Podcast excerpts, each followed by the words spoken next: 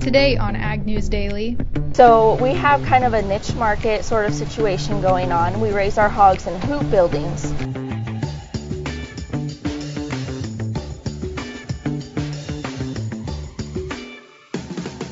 Good afternoon, ladies and gentlemen. My name is Delaney Howell, and I am one of the hosts for the Ag News Daily podcast, along with my co host, Mike Pearson. Good afternoon, Delaney Howell. It is day two of the FarmHer Conference here in lovely Des Moines, Iowa. We had some good conversations today, didn't we? We did. We'll talk to Emily Roush later today. She was the first annual FarmHer Scholarship winner, and she'll tell you a little bit more about what that means.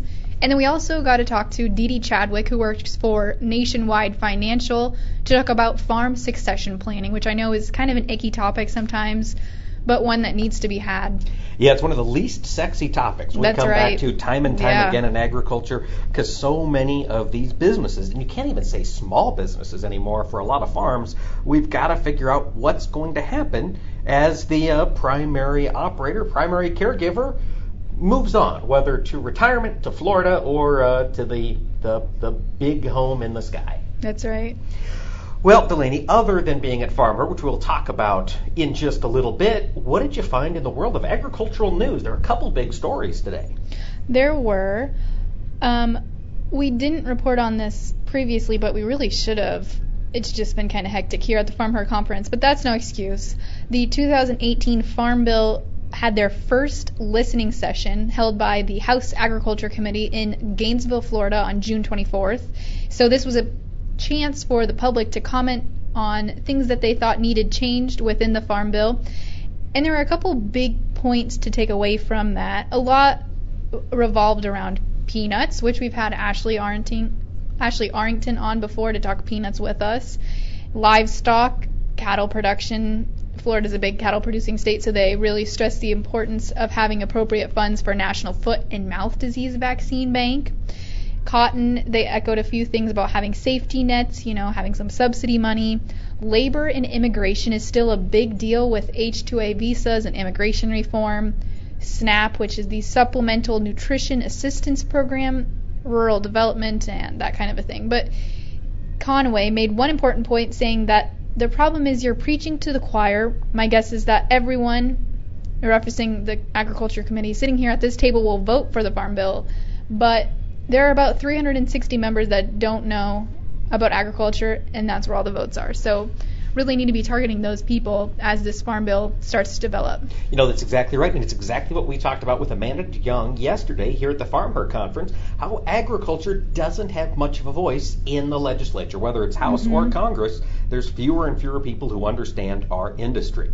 But it does seem as if one of the messages that farmers have been banging the drum on, along with uh, our, our, our other folks in industry, is the Waters of the U.S. Regulatory Act by the EPA. Yesterday, the EPA formally proposed to repeal the Waters of the U.S. Act, and this is just step one in a two part process, but it does sound like uh, Administrator Pruitt, head of the EPA, is really looking to get this done. He said, and I quote, We are committed to moving through this reevaluation to quickly provide regulatory certainty in a way that is thoughtful, transparent, and collaborative with other agents and the public. And that, that collaborative statement, that's what a lot of folks in ag, in development, in golf course, in anything that utilizes uh, uh, water or would have been near a water source really wanted to see be a part of this conversation. The Waters of the U.S. Mm-hmm. was just kind of rolled out, took a lot of people by surprise.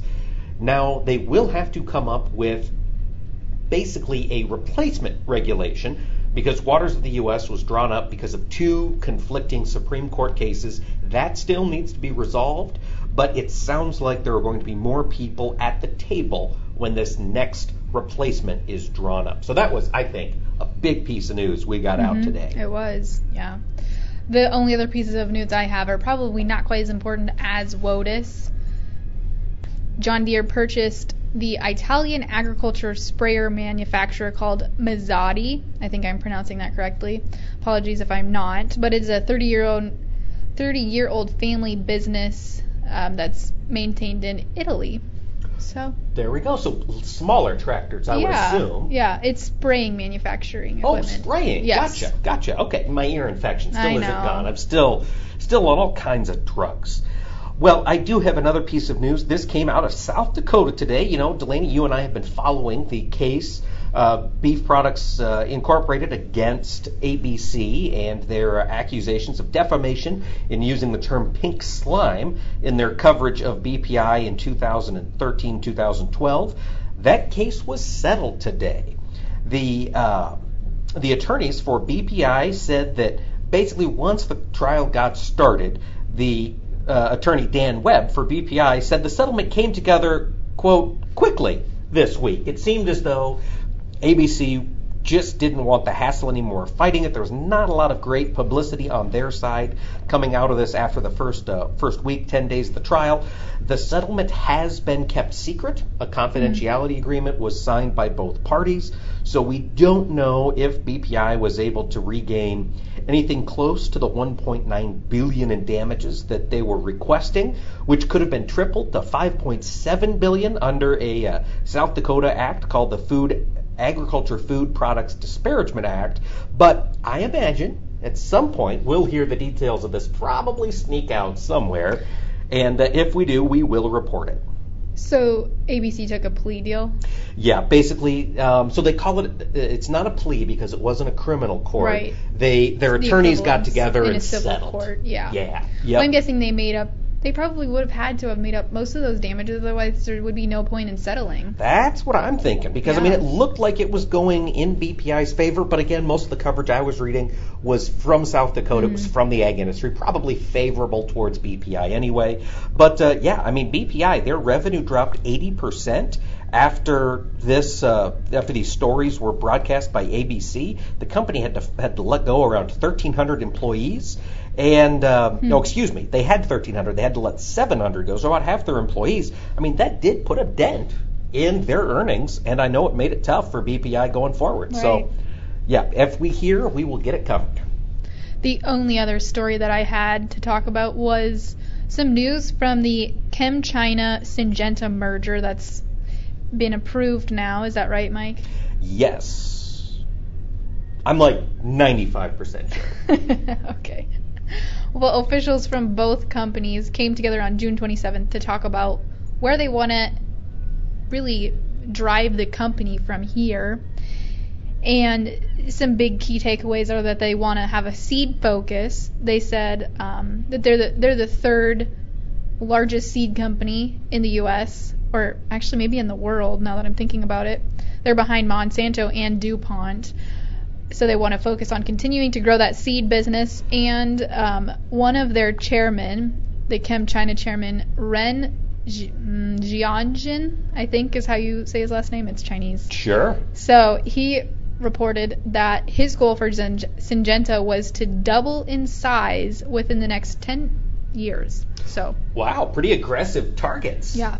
Man, doubling in size, increasing consolidation in the world of ag input suppliers. We will see what that does for prices at the retail mm-hmm. level. I, I got to imagine it's going to move them higher, but time will tell.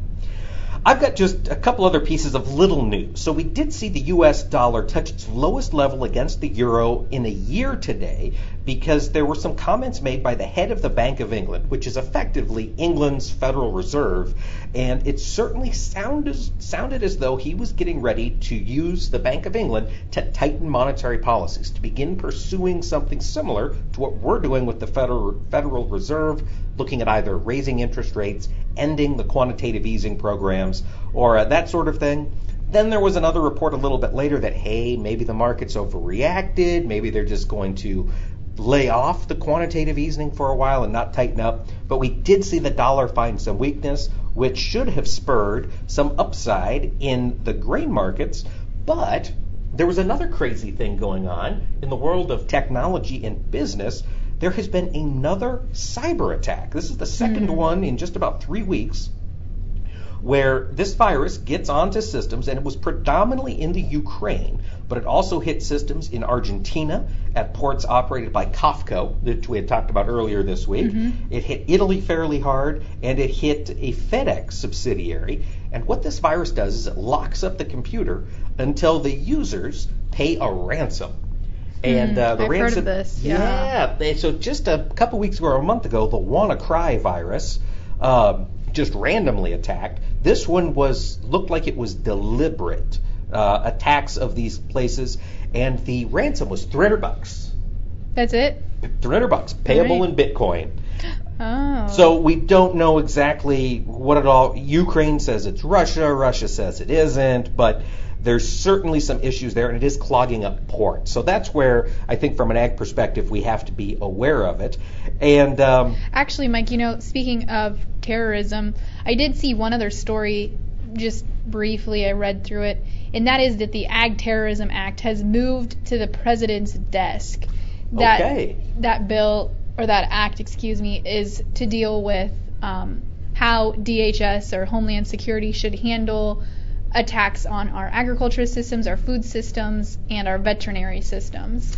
interesting. And was it in this bill when we talked to Ken Maschhoff, president of the uh, Na- National Pork Producers Council, that they were looking to set up a disease bank? Yes, I don't know if that's part of this act, but it very well likely might be, and I will make sure and share that article on our website. Perfect. So check out the agnewsdaily.com website and uh, you can read into the details on this. One other quick mention, of course, what's driven conversation over the past two weeks in Congress has been the, the health care bill. It was put together in secret. It was released last Thursday or Friday. Now everybody's fighting about it. Senator Orrin Hatch, the chairman of the Finance Committee, came out yesterday and he said that tax reform would not be put together in secret, and he wants this to be a robust discovery. And he says it's a robust process in the Senate for developing, considering, and passing any tax reform passage. So I'm sure we will have a lot more conversation about tax reform as we get through the rest of this legislative session. That sounds good, Mike. Why don't you read us today's closing market prices because we have a couple of great interviews I really think we should get to. I think you are exactly right. So let's do that. Let's talk about corn. In the corn pit, the July contract dropped two and a half cents to close at 356 and three quarters. The December corn contract dropped one and a quarter cents to finish the day at 376 and a quarter. In soybeans, July beans rose two and three quarters to finish at 914 even. November new crop soybeans up four and a quarter, finished the day at 921 and three quarters. In the wheat pit, hey hey, a day to the upside. July Chicago wheat up 4 cents. December Chicago wheat also up 4 cents. December closed the day at 495 and a quarter. As we look into meats, we've seen a lot of whipsawing around in this market. We talked to Jim Burns on Monday. Cattle were limit up. We talked yesterday. Cattle were $3 plus limit down, or not quite limit down yesterday. Today, we're back in the green. Moves seem to be settling down. The August live cattle contract rose 60 cents to finish at 115.62 and a half. October live cattle up 87 and a half cents, closed at 113.65. In the world of feeder cattle, October feeders climbed a dollar 52 and a half, finished the day at 146.40. September feeders also up a dollar 87 and a half, closed at 146.40. Interesting, they both closed at the same price, both at 146.40. As we look at lean hogs, the July contract climbed a dollar 45, closer to Jim's target of $90. We closed today at 87.92 and a half. The August contract up 92 cents, closed at 79.47. Really, in the world of protein, the only down market again was in milk. July class 3 milk dropped 4 cents to close at 15.84. August class 3 milk dropped 7 cents, finished at 16.60. Now, Delaney, who are we going to be hearing from first here at the FarmHer Conference today? I think we should kick it off to Emily Roush. She is the FarmHer Scholarship winner, and she talks about her operation of trying to find a niche market for them to sell and market their hogs to. So let's kick it off to Emily. All right, ladies and gentlemen, we are here at day two of the FarmHer Conference, and I'm with Emily Roush, who is the scholarship winner this year for the FarmHer Conference. And Emily is from Lebanon, Kansas, where she has a hog operation along with her husband. Is that right, Emily? Yes, that's correct. So, being a scholarship winner, what did you write in your scholarship that made you selected? Um, I guess they saw they saw a vision for me. Um, the the whole point of this scholarship is for me to be able to um, use this money to help market our pork. So we have kind of a niche market sort of situation going on. We raise our hogs in hoop buildings. and so they have outdoor access. Um, we we've been selling to a, a national chain as their local pork um, through a middle company, and then uh, so we haven't really known what's going on with the whole retail side. So here in the last six months, uh, we decided, hey, we can do this by ourselves. So now we're trying to go directly to that um, national chain store, and we've kind of we're starting to get the ropes figured out uh, transportation, um, what kind of cuts you have to have, and uh, so on top of all of that, we also started selling locally. Um, so within like a couple county radius, uh, those folks um, in our hometown area can actually buy our pork by the cut as well. And um, so on top of that, we're getting into more local grocery stores, like hometown-owned grocery stores. Uh, we've we've started the process into trying to talk to Kroger and Hy-Vee, and so um, that's really what the scholarship money is going to go towards. And I'm really excited to to uh, the whole communication of how our hogs are raised, not only on our farm but everywhere. You know, I want to be able to be a friendly face that people can um, ask questions to because we, we understand both sides of not only just the outdoor operation, but we understand how um, they raise hogs inside as well. So I just want to be, like I said, a friendly face that anybody can ask questions. Yeah, to. a resource that people can turn to when Yeah. they've got questions about the hog industry. Now, that is an interesting niche market you guys have developed. Mm-hmm. How long have you been in hog production? Um, I actually got into it with my husband, so we've been married a little over two years now. Uh, he's been raising hogs on a niche level like this uh, for as long as uh, I, I'm 24 now, so we're both 24. So for as long as he's been around. 24 some years. Yes. yeah. Gotcha. So I I'm actually on the farm full time while he works off the farm full time. Oh, okay. So uh, I take care of the pigs. Um, I didn't like I said I didn't really know much about it until uh, I started going with him. So I am their full time caretaker. I did grow up on a farm, but just not around animals. Gotcha. Yeah. Gotcha. What's the biggest shock that's come to you in the last couple of years learning to work with hogs? Because you guys, are you farrow to finish Yes, all the we way are. through? Yes, okay. we are farrow to finish. Yeah. Um, time. time literally 24/7 365 I like I said I didn't grow up around animals we were on a crop farm so you know we could always leave after planting was done you know wheat harvest and go on vacation and not have to worry about it and you know I can't leave for more than 24 hours without making sure somebody's there to feed water look after them Yes. yes that's Yes. Fun stuff. So as you grow, do you look to grow not just on the retail side, but be able to grow your operation with number of hogs, maybe add some hired help, give you time to yeah, go to a wedding if you want, or that kind of stuff? yeah, we, we really do. Um, so our, our main goal right now is to get my husband back on the on the Okay. farm. So that that would be step number one. But um, yeah, is our problem right now is that we're not in a hog dense area, which that's that's great, but then it's also not because it's hard to find places to take our hogs to.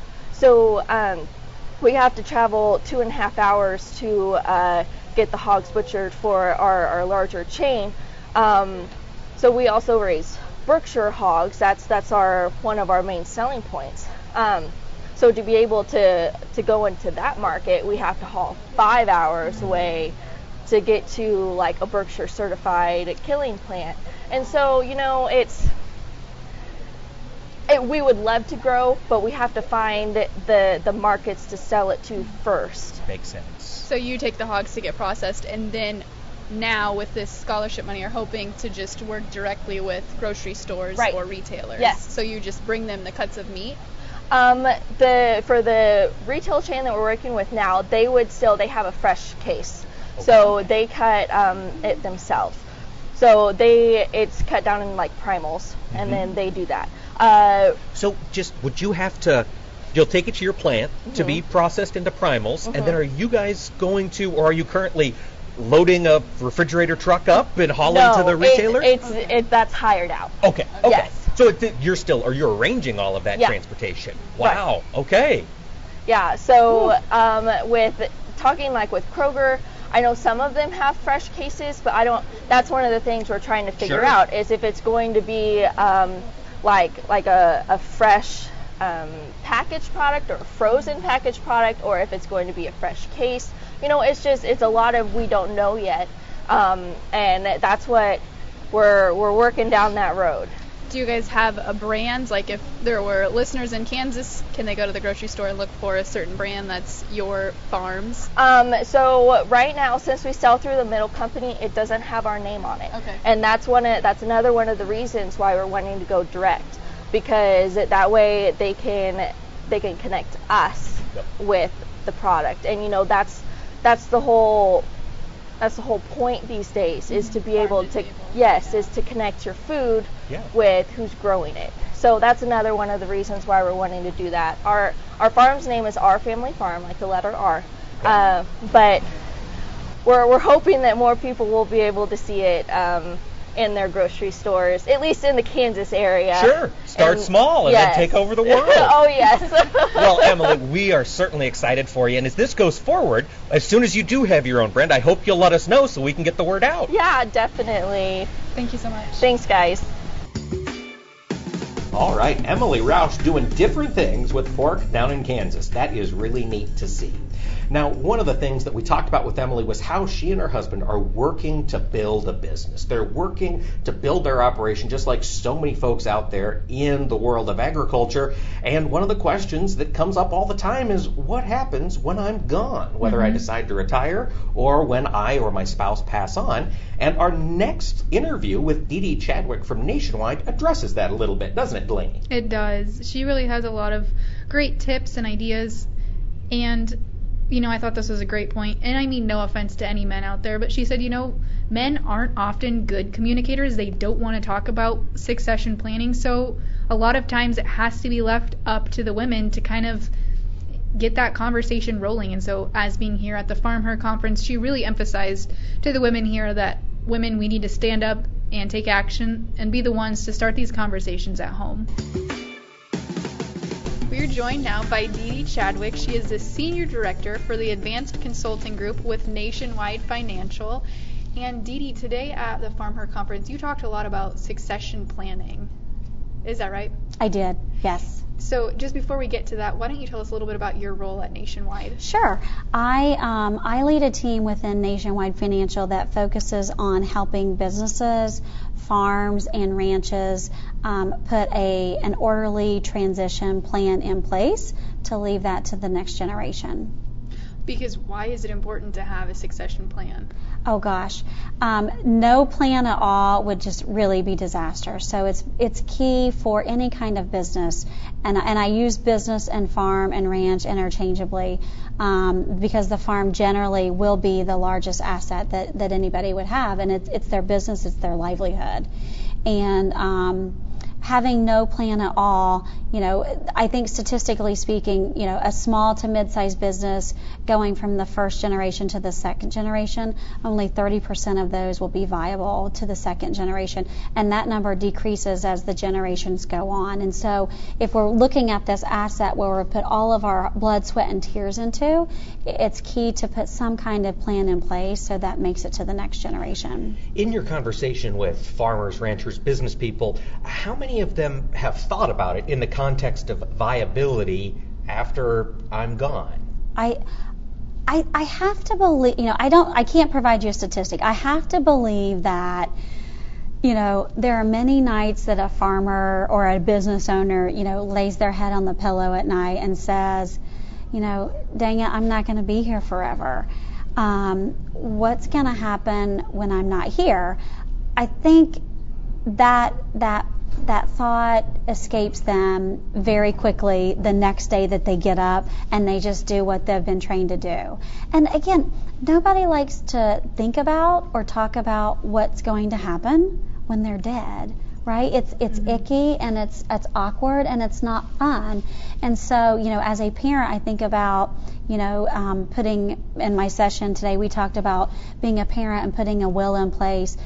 That that whole process is planning out somebody else's life the day after you're gone mm-hmm. from this earth. And nobody likes to do that. And I really equate that to, to what we're doing with farmers and ranchers. And it's, you know, if the if the farm or the ranch is their largest asset and it's their livelihood, um, it's definitely something that they would want to plan for. Because succession planning is a big deal and it's a topic that not a lot of families like to talk oh about. You talked a lot about communication. I sat through one of your sessions. Yeah.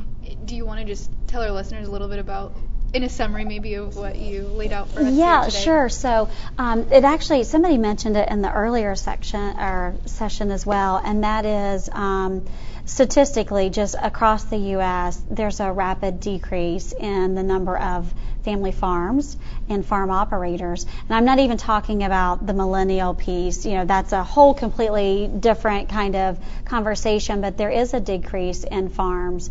And um, there's a lot of studies going into why is that happening? Is it because that um, that farm principal is aging, you know, to the point where they don't want to farm anymore, or is it that millennials just don't want to go into the to this space? You know, what is it? There's a lot of efforts around why. And um, there was a, a, the extension office, one of them in Colorado, kind of started peeling back the layers on some of this. And there was an article that I read through there, and it talked about um, they they talked to a lot of farmers like, hey, why do you think this is so? And long and short of it, they were all essentially saying the same thing, which was, we're really good at what we do but we're not good at that human relationship component. And what I mean by that is the softer, fluffy stuff, that communication stuff, back to your original question. And um, we, we've seen commercials today with, you know, big burly men with leathery type skin, you know, probably smoking cigarettes, you know, whatever. Um, and you just don't see them as soft you don't you see them as just rock solid. And i think um, i think that that's a little bit true. They they're really good at what they do but they're not good at the soft stuff. And um, family dynamics are really interesting and um, they're unique and they leave people very vulnerable and that's all really scary and i think people just don't go there. Yeah and you know you talk about uh, their the lack of, of willingness to mm-hmm. communicate, and it's kind of a mindset too. You know, mm-hmm. these the the leathery type skin folks, they're saying, I haven't died yet. Yeah. You know, or maybe I never will. Yeah. You know. Yeah. But so often when I'm out in the countryside talking to, to different growers, if the topic of succession planning comes up, which is very rare, although it seems to be more common today than mm-hmm. it was a couple of years ago, the the idea is, well, I'm just splitting everything to my kids just right down the line, everybody gets a third or a fifth or a sixth or whatever of the farm, and that's that. I don't have to think about it anymore. Is that just the way to go? I don't think that's the way to go. I think that's a one size fits all answer. Um, and that's not the way families work. Um, and, you know, you've got a lot of different components there. You've got different children with different thoughts, wishes, wants, and desires um, and, and lots of different goals. You've got communities with lots of different needs and resources. So I think that that plays into this too. And you have to kind of, we have one gentleman that I work with, and he says, let the farm speak. And if the farm could speak, what would the farm say needs to happen? And I bet it would say, if there are five kids, everybody gets a fifth it probably would not say that, right? It would say, you know, I'm unique. I have, um, I have limitations, I have boundaries, but I have an abundance of opportunity as well. And you'd have to put the right people in the right places to make this viable for any length of time. Yeah, and going off of that a little bit, I thought it was interesting during your during your, during your talk this morning that you said, depending on the structure and who works on the farm and who has a desire to work on the farm, splitting it if there's three siblings splitting it in three different portions may not be fair because one of the siblings might have been groomed to take over the farm and then the other two come in so i liked your point earlier about what is equal isn't necessarily fair correct yeah. I thought that was a great point. Yeah. And we see that a lot. Most everybody will say, oh, it's just easier to split everything in equal, you know, portions. And um, you know, we work with a lot of families, and let's just use three kids, for example, because it's simple. Um, and, you know, generally speaking, one will have stayed back to farm with dad, and two, you know, within the other two, maybe one pursued, you know, a, a career or a trade, and then one went away to college. And um, then they all kind of regroup years later and say, what's going to happen? And to the person that stayed back, and maybe didn't pursue his or her dreams. You know, Junior might say, I didn't go to college because I needed to stay here and help dad. And now he's got a third, and the two children who aren't farming, they're the majority because they together they have two thirds. And even though that's equal, I would say, and I think he would say, that's not necessarily fair. And there's lots of other ways to um, make those other two feel like they either contributed to the success of the farm in other ways, um, and there's ways to reward them, I think, appropriately. Have you seen more conversations come out about succession planning willingly over the past five or six years? Well, while the ag industry was good, that now that it's you know now we're seeing maybe less returns on the farm side, are folks less willing to have a discussion when times get tough? I think there is because of people like Nationwide. And, and we're not the only person. You know, there's lots of other trade organizations. Um, I think it's an awareness thing. I think that um, lots of people realized we are not just feeding our families, we are feeding the world. And if there's this aggressive decline in farms in the U.S., where are we going to get our food from? And people started picking up on that and thinking we've got to educate about, you know, farm and ranch succession, and we've got to make an awareness so that um, these farms stay intact and we can continue feeding whoever it is that we need to feed. And I, so I don't think it was, it's not a business decision by like nationwide, like, hey, let's go talk about this because then it brings in business, because it very well may not. It's just good to bring awareness to these kinds of things because, you know, that's the backbone of America, right? Mm-hmm. And so we, you know, I think everybody recognizes and appreciates it's got to stay intact. So the nationwide program, Land of Us, is that what it's called? It's Land is Your Legacy Land program. is Your Legacy yeah. program. Yeah. Where can farmers or ranchers find those resources, or how can they begin those initial steps of planning succession for their operations? So there are lots of um, resources on like nationwide.com. Um, that are very specific to the Land is Your Legacy program. There are agents, um, nationwide agents, sprinkled throughout the U.S um, who are certified to do these kinds of plans because it it's not it, it takes a special skill and you've got to know and understand how a farm works in order to be able to put a really good plan like this in place. And so um, I think the first approach would be go to maybe nationwide.com and find your way to the Land is Your Legacy or the Nationwide Nationwide Ag um, resources online. Um, or if you have a nationwide agent in your community, those two are sprinkled throughout the U.S. That would probably be your first plan of attack. All right. Well, Dee Dee Chadwick, thank you so much for taking the time to join us. Really appreciate it and appreciate you bringing fresh insight to the succession planning issue. Thank you so much. It's my pleasure. Again, a big thank you to Dee Dee. She was really fun to talk to, and we ended up talking to her for quite a while afterwards, actually, just about rural America in general. And she had a lot of interesting interesting stories to share with us. She did, and kind of got us thinking about some other avenues that uh, we should pursue yeah. from a reporting venue. So do stay tuned. We'll have uh, new topics, new stories coming up. In the meantime, tomorrow I will be joined because Delaney will be in Chicago working and learning more about the way agricultural commodities trade. I will be joined by Elaine Kub as a guest host, our first guest host. Is that right?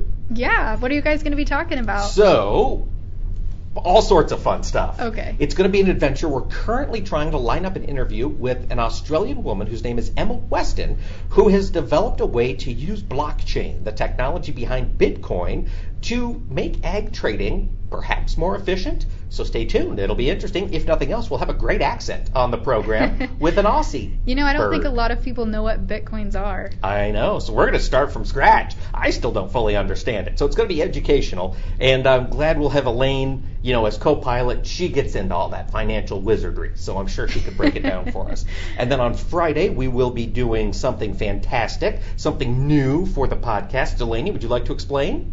Sure. We, well, as part of my trip to Chicago, I'll be covering the quarterly grain and stocks report. And our good friend Ted Seifert is located in Chicago, so he has agreed to interview with us. And so we're going to be doing a reverse role. So Ted and I will be together, and Mike will be the one Skyping in or, or um, talking to us from a distance, actually. That's the downside of having cattle. I don't get to go and I do the fun stuff. I got to stay behind in Grinnell, but um, it will be enjoyable. So do stay tuned. And as always, folks, find us on Facebook, find us on Twitter. Search for Ag News Daily. We've been posting pictures and video here at the FarmHer Conference, so be sure to log in there and uh, tag yourself if you see yourself in one of those. And check out our website, agnewsdaily.com. You can find all of the podcasts there if you'd like to share them, or you can subscribe to us on iTunes. And uh, please do rate and review us. And stay tuned. Delaney, should we let the people go? Let's let them go.